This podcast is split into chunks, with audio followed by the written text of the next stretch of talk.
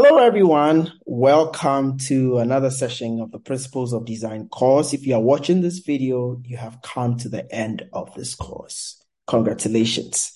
It's great that you've been able to go through the whole course and now you are wrapping up the course. We are hoping that you've been able to learn a whole lot with design and design concepts and how you can apply them.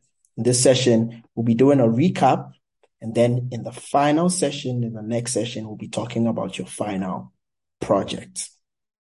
So we had a lot of objectives for this course, and we are hoping that we're able to get these objectives fulfilled.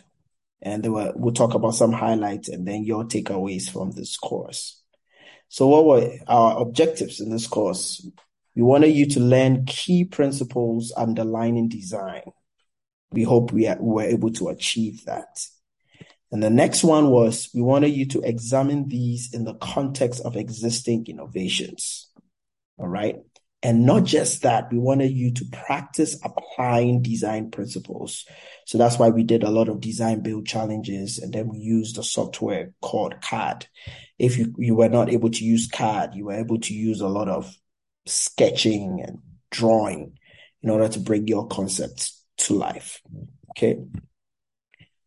So I'm sure at the beginning of the course you had expectations. We hope we're able to meet these expectations. So if you can go back, look at what were your expectations in this course. Was it met? If it wasn't met, it'll be great to get feedback from you in order to improve on this course. All right. So topics covered. I want to ask you this question. What design principles did you learn from each topic? In this course, we've spoken about a lot of concepts. So I want you to pause and think about it. What were some of the key design principles you learned from this course, from each unit? Okay.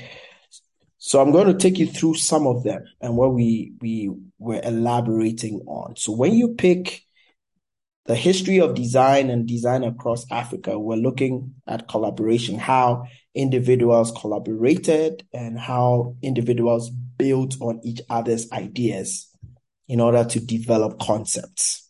Okay, so when we looked at the history of design, we spoke about the key players and how each of them improved on their predecessors' design. For design across Africa, we looked at how the loincloth developed into the thong and the different variations in order for, for the, the loincloth to develop into the thong, right? So collaboration was key. For product teardown, we were looking at reverse engineering and observation, how observation is very key in product teardown.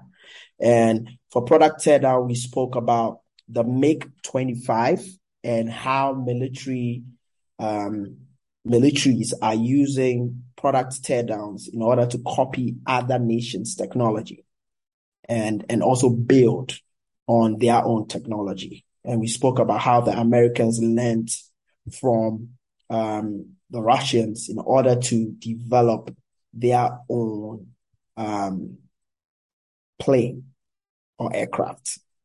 And this could this was this was able to happen because of they dismantling the MiG 25 to try to understand what goes into that aircraft.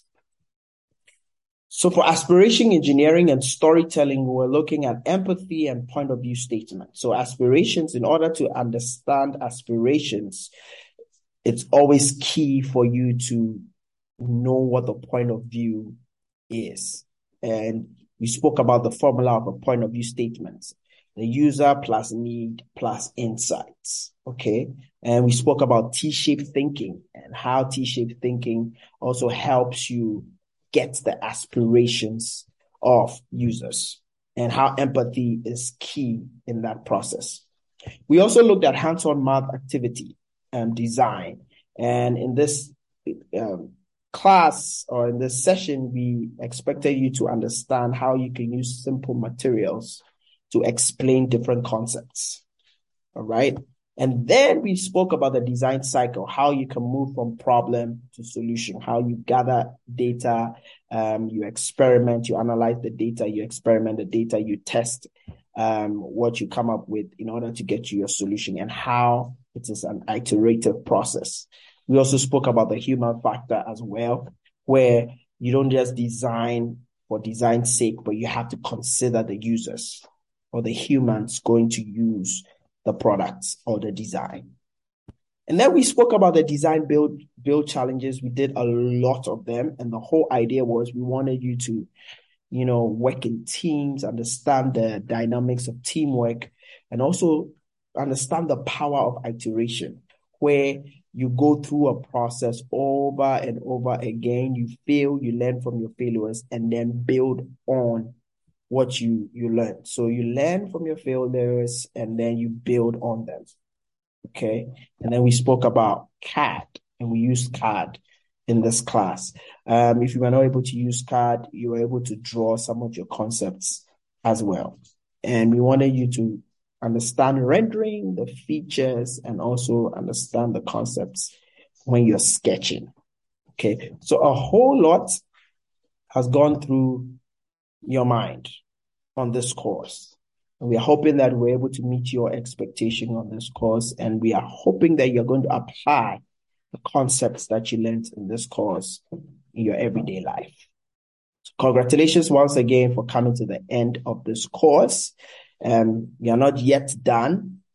You have a final project to work on.